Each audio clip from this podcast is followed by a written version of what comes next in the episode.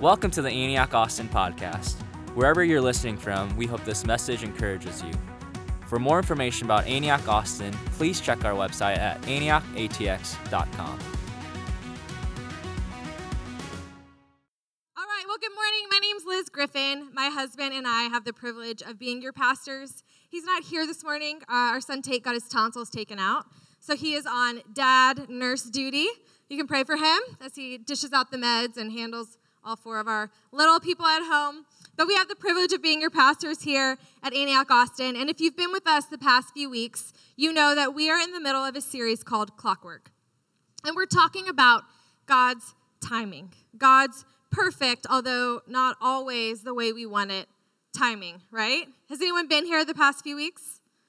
Yes. Okay. So, two weeks ago, JD started us off with talking about Esther. And we've been looking at this aspect of God's timing through the lens of different people that we see in Scripture.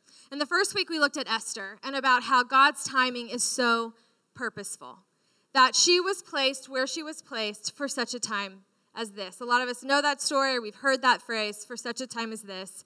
And that was sort of Esther's story, that God put her in the right place at just the right time. And it really laid the groundwork, the foundation for our whole series, um, that God timing is perfect and it's on purpose. No matter what we're going through, what we're dealing with, what pace our timing is unfolding at, it's purposeful and it's divine. And then last week, JD talked about Ananias, who we see in the book of Acts. And to recap, Ananias was walking one day and God appeared to, and Jesus um, appeared to him and said, Hey, spoke to him and said, There's a man named Saul.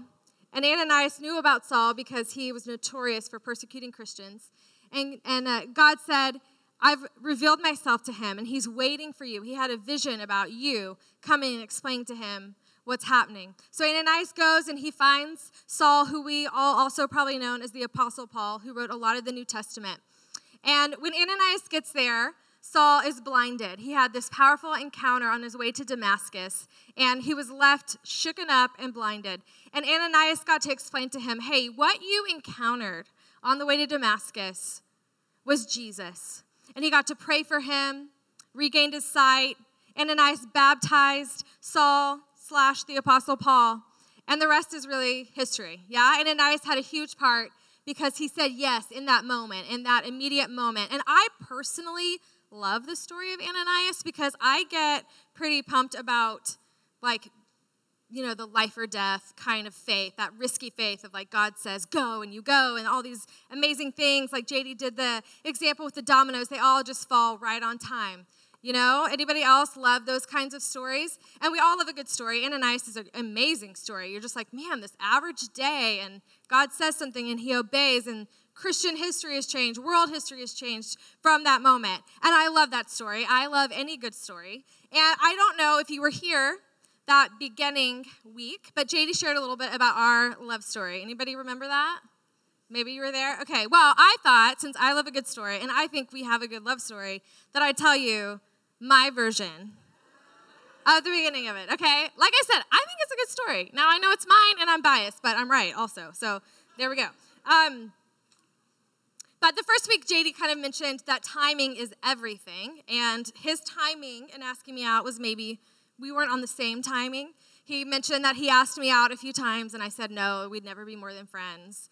Um, that happened three to four times. And so he was kind of using that as an example of the timing being off. So I want to give you a little more backstory um, because everyone loves a good love story of what kind of went on. So JD and I met in August at a wedding here in Austin, actually, um, of a mutual friend. And it was towards the end of the wedding and the reception, and he came over and he asked me to dance. And he had a really bad line after that. He, I don't know if he's told this or not, but so he asked me to dance. We go on the dance floor and he says, So, do you know who I am? That's what he says. Don't ever, guys, don't. It's bad. Um, but so we, you know, we got to know each other. We had a ton of mutual friends. We found out we were both Baylor students. And so we kind of got to know each other as school started. It was the week before school had started um, at the end of August. And we became friends. We both went to Antioch Waco, and the friendship started. And I say friendship, that's not what he thought was starting. He thought we were like into each other, which we weren't. He was, but not me. And so now you have to understand at this point in my life, I was well, I still am kind of independent, but I was really independent. And I had a lot of uh, career goals and ambitions and things I wanted to accomplish professionally before I got married and settled down. So, my plan at this point in my life was to get married in my late 30s, um, have kids maybe in my late 30s. So, I was just not really that interested in having any serious relationships. And I had also this very bad habit of dating multiple people at once. I did that numerous times throughout high school and college, which don't do that. It's bad dating advice. Don't do what I did. But I did. So I would, you know, hang out with JD some, and I'd also hang out with other guys. I'd go on to coffee with JD and numerous other people, and it was fine with me because it was casual. And in my mind, if they all knew about each other, then it wasn't wrong because I wasn't like hiding it, you know? So this is happening, and JD's like, all right, I know she's hanging out with other guys, but surely she's feeling this the way I'm feeling this. So we have these numerous conversations, which is what he referenced all throughout the fall semester, you know, where he's like, hey, Liz, I really like you. I feel like we have great chemistry. I feel like we are good friends. I see this going somewhere. And I'm just like, no way, no how. No thanks. And so uh, December rolls around, and I, something happened on December 2nd, which is my birthday. I went on a date with a guy for lunch, and then JD took me out for dinner. So, so he, and again, in my mind, I'm like, they know about this. They know that this is happening, so it's not my fault. I'm off the hook, which is not true. Like, don't be like me. But it was totally selfish. Um, but anyway, uh, so that happened, and JD was just really not a fan of being date number two. Um, but he was. And so several other things happened, and through the month of December, he got really, really mad at me. Understandably so, but he really did. And so we had kind of stopped talking completely. It was this really big deal. His roommates would call me and be like, You are an idiot, you know, whatever. But so come New Year's Eve in December, JD and I haven't talked for weeks because he's not very happy with me. And um, we are at a mutual friend's wedding, again in Austin, different people, obviously. But again, we're in Austin at a wedding. And uh, it's, like I said, it's New Year's Eve. It's this gorgeous, beautiful wedding out in the hill country. And he's ignoring me like the whole night. It's, you know, it's a dance party. He's not asking me to dance, which I'm a really bad dancer, so I don't blame him, but like, you know, I was kind of miffed. And I'm sitting there and I'm watching, and this girl, who I will call Julie, she was like coming in hot with JD. And I was not a fan. I was like, JD, if you dance with her one more time, like this is what I'm thinking in my brain. I'm watching. I'm like, no, no, no, no. I was so mad. Now, I was dating other people, but like he could not dance with anybody else. Anyway, um, so I was really, really jealous, which sometimes works. Don't try to make people jealous on purpose, but it does work. It worked on me. So last dance of the night, DJ's like, all right, you know, New Year's Eve, last dance. And so JD comes finally and asked me to dance. Now, we haven't talked in weeks, but we dance. And I don't know what happened. Like I said, I was this super, just really independent, kind of stiff arm, not the sweetest person. But when we danced that night, y'all, I like something changed. I like melted and it freaked me out. So then I'm like, no, we're not talking anymore. You know, I like shut him out. So now it's January. Again, we haven't really talked because I freaked out at the whole thing. And I know he still likes me. And I'm realizing, like, oh, maybe I have feelings for him too. And I couldn't handle that. Like, I was too emotionally immature to handle this at this point in my life. And so now, fast forward, it's the end of January. So we've known each other six months. And I am sitting one night in my dorm talking to, I don't remember if it was my roommate or just a friend, and processing out, and it hits me. I like JD. Like, I don't really like the other guys, but I like him. And I'm an incredibly passionate, impulsive person. So I had to tell him, like, right then. Like, I realized it. I'm like, okay, we gotta go. We got. I have to like find him. And it was like the year 2000, and we didn't have cell phones. I mean, they existed, but we didn't have one. So I had to find JD on campus. And it's night. I don't know where he is, but he's always at the library because he's incredibly responsible and diligent and was there every night. I'm not even kidding. So it is downpour. Okay, picture this 18 year old or 19 year old Liz. It is like thunderstorm heavy rain and wind, and I take off out my dorm because I have to tell this guy I like him. And I run across Baylor campus and finally arrive at the library. I'm soaking wet, mascara down my face, soaking wet, out of breath, and I'm just booking it through all the different little odds and ends of the, of the library, going down the aisles. I'm seeing people who he normally studies with. I'm like, is JD here? You know, and they're like, what is wrong with you, woman? Like, you are a hot mess. And, you know, they're like, no, he's not here. And I just am off. And I go through all the different levels. And, you know, I finally realize he's not there. So I run back to my dorm, again, soaking wet through the rain. I'm a mess. And I get in my car and I drive as fast as I can to his house on Clay Avenue. And I pull in his muddy gravel driveway and I like skid in and I run up to the door and I'm pounding on the door. Again, like look like a wet cat. Not my cutest moment, I'm sure. And he opens the door. It's probably 11 at night, and I've been running around literally looking for him for an hour. And he opens the door and he stares at me, and I'm out of breath. I'm like, I like you. Like, you, I like you. And I had to tell you, and I had to tell you right now. And he stares at me and he goes, Well, what does this mean? Because I, you know, I'm like so all over the place. And I go, I don't know.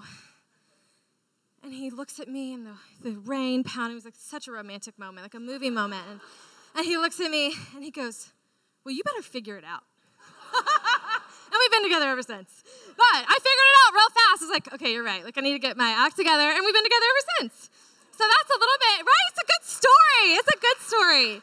And we all love good stories, but you know what we don't love are the not great stories. I love telling my that Lord meet cute like that moment when everyone's just like, oh my gosh, it's so romantic, you know. And then we like we we met at this wedding in Austin. We asked me to dance, and then I fell in love with him dancing again in Austin. And then we got engaged in Austin, and we had our first date in Austin. He took me clubbing on Sixth Street. He'd never been. He didn't know what it was. He had no idea. He just asked people like, "What do you go do in Austin on a date?" And they're like, "Oh yeah, go to Sixth Street." Don't don't do that on a date in Austin. Anyway, like, and now we live here, and it's this like really sweet story. But what's not a good story is yesterday. Yesterday is not a great story. Uh, yesterday, JD took Sophie to band tryouts because she's going to be in middle school next year, which Lord help me that I have a kid about to be in middle school. But so he took her to that, and I took Kevin to a soccer practice, and then came home, and it was birthday party times. There were three birthday parties that happened yesterday, so I had to, you know, we wrapped presents, and we ran, shuttled everyone to birthday parties, and did more laundry than I ever want to see again in my life. And it was a really boring, non interesting day. And honestly, as much as you sit there and you're like, oh, what a sweet story that they have, most of our days are really uninteresting and boring, right? And no one really wants to hear about what I did yesterday. We want to hear that, like, romantic, glamorous start off because that's what we like. We like the beginnings. We don't like the messy, mundane, boring middles. Like, we don't care about the middle. And that's what we're going to talk about today is the boring, uninteresting middle that life is for pretty much everybody. And today we're going to look at it through the perspective of Noah. That is going to be our biblical reference today. And a lot of you, even if you've never been to church, you're probably familiar with this story of Noah. He was in the Old Testament, and scripture tells us that he was a righteous man and the world was a total mess. It was incredibly evil and violent, and really Noah and his family were the only good people left. And so God decides that he needs to, um, he's going to flood the earth, he's going to scratch it and start over again. And so he tells Noah, hey, build this ark. And I want you and your family to go in it. I'm going to send all this rain. The earth is going to flood. I want you to build this big boat. You're going to bring in two of all the animals and your family, and you're going to go in this boat, and I'm going to save you, and you're going to really rebuild humanity after that, right? No big deal. It's kind of a, it's kind of a big deal, actually. So that's the story of Noah, right? It's amazing. It's legendary. It's on all the, if you've had a baby, it's like nursery decor everywhere. It's like Noah and the ark. Like everyone knows it. And it's an incredible story. It's a good story to tell. But there's uh, a part of the story that we miss. And it's about 59 years of boring middle where nothing really happened. And we're going to jump into Genesis 6, if you'll look with me. We're going to read together. Genesis 6, starting in verse 9. These are the generations of Noah. Noah was a righteous man, blameless in his generation. Noah walked with God. Noah had three sons Shem, Ham, and Japheth. And now the earth was corrupt in God's sight, and the earth was filled with violence. And God saw the earth, and behold, it was corrupt, for all, the, for all flesh had corrupted their way on earth. And God said to Noah, I have determined to make an end of all flesh, for the earth is filled with violence through them. Behold, I will destroy them with the earth. Make yourself an ark of gopher wood. Make rooms in the ark, and cover it inside and out with pitch. This is how you are going to make it. The length of the ark is 300 cubits, its breadth 50 cubits, and its height 30 cubits. Make a roof for the ark and finish it to a cubit above, and then set the door of the ark in the side. Make it with lower, second, and third decks. For behold, I will bring a flood of waters upon the earth to destroy all flesh, in which is the breath of life under heaven. Everything that is on the earth shall die, but I will establish my covenant with you, and you shall come into the ark, you, your sons, your wife, and your sons' wives with you. And of every living thing of all flesh you shall bring two of every sort into the ark to keep them alive with you. They shall be male and female and of the birds according to their kinds, and of the kinds of animals according to their kinds, and of every creepy thing ooh, on the ground according to its kind. Two of every sort shall come in with you to keep them alive, and also take with you every sort of food that is eaten and store upon it. It shall serve as food for you and for them. And Noah did this, and he did all that commanded that God commanded them. Now God is so thorough that he told Noah exactly what to do. This is exactly what's going to happen. This is exactly how you're going to build it. And archaeologists, historians, Bible scholars all have very different views of about how long it would have taken Noah to build the, the ark, given all the parameters laid out here in scripture about its size, what it's made of, all of those things. Now, I took the average of most of what I found and came up with 59 years. It was probably longer than that. But for the sake of today, in our language, we'll say 59 years. So there was 59 years If God gives Noah this big promise, this, hey, this is what this is what I'm going to do with your life. This is what I'm going to do through you. And it's a pretty big promise. And then there's just 59 years of building an ark, 59 uneventful years before there was a meaningful end of the story. Now, I don't know if you've ever felt this way, but um, can you relate to something in your life starting? Maybe it's a business, maybe it's something in your marriage, maybe it's healing from a place of pain, uh, a degree and you're like super pumped, super pumped, and you're like ready to go, and you start it, and you have all this energy and all this vision, and you're going, and you're and you're going, and you're still going, and you're going, and it's like, okay, God, where's the finish line? Like, did you forget? We are now on mile 28 of a marathon. Like, this should be over by now, God, right? Have you been in a place like that in life where you're kind of like, how much longer for the love? You know, like I'm tired of building a stupid boat for 59 years, you know, and we're all out there. And different ones of us sitting here today, you're out there building your own boat. And whether that's something going on that you're contending for in your marriage or you're fighting for that depression to get to get uh, underway or something going on in your family or with your roommate and you had a lot of vision at the beginning and now you feel like you're just in the boring mundane middle of hammer nails wood repeat every day, over and over again. It's not glamorous anymore. It's not glorious anymore. It doesn't make a good story anymore. Do you ever hate it when you you're maybe trying to to build a business or, or grow something and people ask for like an update and there is no update? You're like, well, I'm, it's still right here, you know. Like, how's that book you're working on? Mm, still there, you know. How's that goal you're trying to achieve? And you're just still there. And it's the most embarrassing, humiliating, and frustrating thing because you're doing everything in your power, everything that God asked you to do, and you're still stuck in the messy middle, the messy middle. And you begin to ask, has God lost track of time? This surely is not supposed to take so long. Because we live in a culture that glorifies speed of anything, right? Like instant success. That's what all the documentaries are about. And when we read even stories like Noah, we read them about, oh God, you know, God said this, and then he then he made the boat and then the flood and it all came true. But what we don't realize is that in that legendary story, there's 59 uneventful days that Noah probably was like, I hate boats. I hate them. Because really, Noah was a construction worker. It wasn't some glamorous thing. We're not talking about people slaving away. It wasn't even like he was a cool thing like a spy or curing cancer. He was just doing construction work for 59 years, waiting for God to bring about what he said he was going to do. And you know, I, I grew up in church and with the felt boards. Anyone have felt boards? Anyone old like me and you had felt boards and like the little things you'd stick up? No, just me. I'm gonna keep going. Okay, but uh, the felt boards and you see and they tell the story of Noah and you know you you hear it from the lens of and he was so brave and he kept his faith and people ridiculed him and they made fun of him that he's building this ark and it hasn't ever really rained like what the what he's saying is going to rain and he would preach to the people they'd come and they'd make fun of him and he would preach to them tell them about god and maybe he did but that actually isn't in scripture god doesn't actually mention any of that about Noah. We don't know that he did anything particularly noble other than do construction work for 59 years.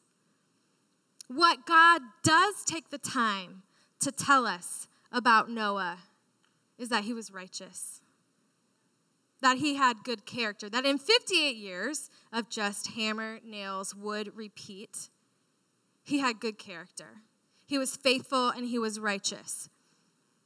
Hebrews 11:7 says this, "By faith Noah built a ship in the middle of dry land. He was warned about something he couldn't see, and he acted on what he was told.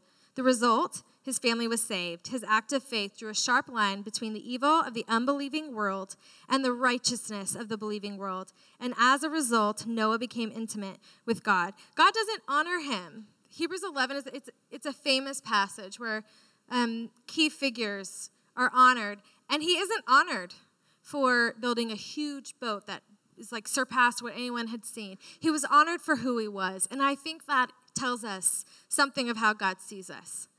That God doesn't care about what we build, He cares about who we are in the messy middle, the boring middle. When you're tired of being a dental assistant and you're thinking, I really wanted, I really thought I was gonna do something great with my life, right? And I'm a dental assistant. Are you gonna be righteous in the messy middle while you're waiting for that promise to come to pass. Genesis 6 9 is where he says he was righteous. And what do we do though in those years of waiting, of being like, you know, I started off on this and I thought I thought God was gonna come through. I thought something really big was gonna happen in my life, right? And it's hard when you're in those 59 years. And I don't know if you've ever been in this place, but you start before someone and they finish before you, right? Like maybe you're the one in your of your roommates who really wants to get married and you're now the only one that's not engaged or you started a business and you coached people how to do it and their business grew like 20 times bigger that happened to me i had a consulting business and this one client i told her all my tips and she did them and now she like has this huge best-selling book i was like good i'm glad that worked for you like that's not really fair, you know? Like, that's not the way it's supposed to go. Like, you know, come on, God, this is not, I'm still out here building a boat, and it seems like everyone else is just moving faster, and you feel stuck. And I know in a room this size that you feel stuck in different areas. It could be in your personal life, could be something at work, just a dream, something God's put in your heart. So, what do we do in those 59 years of hammer, nails, wood, repeat, day after day? Scripture tells us, if you'll read with me, Galatians 6 9. It says, Let us not become weary in doing good, for at the proper time we will reap a harvest if we do not give up.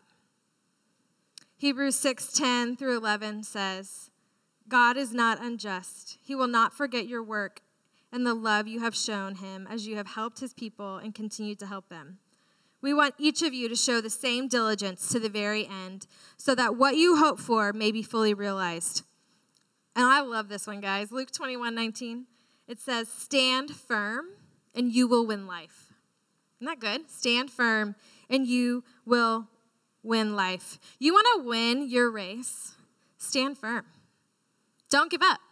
You want to see the promise of God happen. You want to see that dream that you had so much energy for when it began, that business you were so passionate about, that cause that you burned to give your life for, and now you find yourself in a job that doesn't seem to align with it, and nothing really makes sense, and all you know is that you're just in the middle of boring, repetitive days. You know how you win is you don't stop. You don't give up. You stand firm and you will win life. You know what we like as a culture when it comes to timing is we like big, we like fast, and we like public. We want God to come through quickly, immediately. He gives us something, there's a longing in our heart. We want it now. Maybe we can pray for a year, but after a year, it's like, come on, God, really? Like, let's do this already. And we want it big. You know, we want the big audience. We live in a culture where it's how many followers you have, how many likes you have. And it's easy. I'm a mom, I have four kids, and it's easy for me to see people and be like, wow, they must be important. What they say goes out on these huge podcasts to thousands of people. What I say goes to eight little ears, you know? So therefore, that must be more important. That must be bigger. That must be more important to God because He sure showed up for her and I'm still here in my living room folding clothes saying, put it down, don't bite him, stop, right? Because it's how we perceive honor, it's how we perceive importance. But it's not what scripture says. And we also love public, right? We want people to know when God comes through. It's hard when you are fighting a private battle. It's hard when you are out there slaving away for that coworker, when you are doing the hard work to keep your marriage together. It's hard to fight and keep fighting when no one seems to see it. Right? We love it when God comes through and everyone celebrates, but when you are out there doing the hard work and you are tired and you feel alone and you're like, no one would even know if I gave up, no one even sees me out here. You know, when we were in the process of adopting, it took us six years to adopt the twins that we adopted. And in that process, um, we saw so many people bring home kids who started after us. And they had like zero complications. Their kids had zero complications. They didn't have big trauma. They didn't have all these things. And we're sitting there being like, what about us, God? Like, this isn't fair. You know, they had, they didn't have to go raise a bunch of money to adopt. They had a lot of money. They had a lot of whatever. Because in our minds, in my mind, I equate fast, big, public with good with better, with important, with honorable. But that's not what Scripture says. Scripture actually lays a lot of found, uh, foundational work of, you know what? No, it's in the 59 years. Will you keep your character? Will you not give up hope? Will you keep righteousness in the front? Will you not grow weary of doing good so that at God's timing, He will come through? And I want you to go ahead and stand up with me now. Stand firm.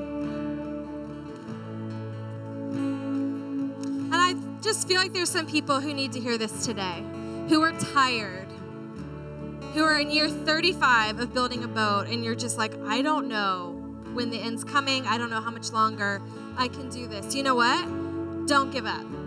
This is not the day that you quit. This is not the week you quit. This is not the year that you quit the breakthrough, the promise, the faith you have, this is when we press in. Year 35, year 42, press in harder than you did at the beginning. That faith that you started off with, lean in harder, go bigger, believe stronger, because this is not the time to quit. Stand firm and don't give up. And I just want everyone to close your eyes. And if you feel comfortable, extend your hands. And I want you to think about the place that you feel you're just out there as a construction worker building a boat. Because, see, all of us are ordinary, average people who dream of changing the world.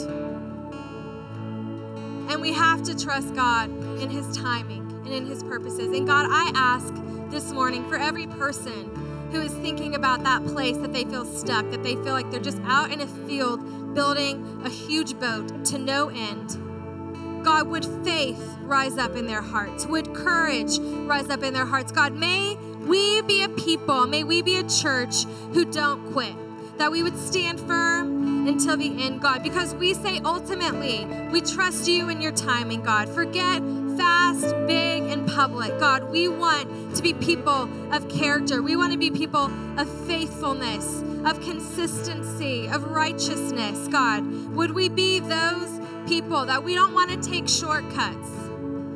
God, we want your timing, we want your process.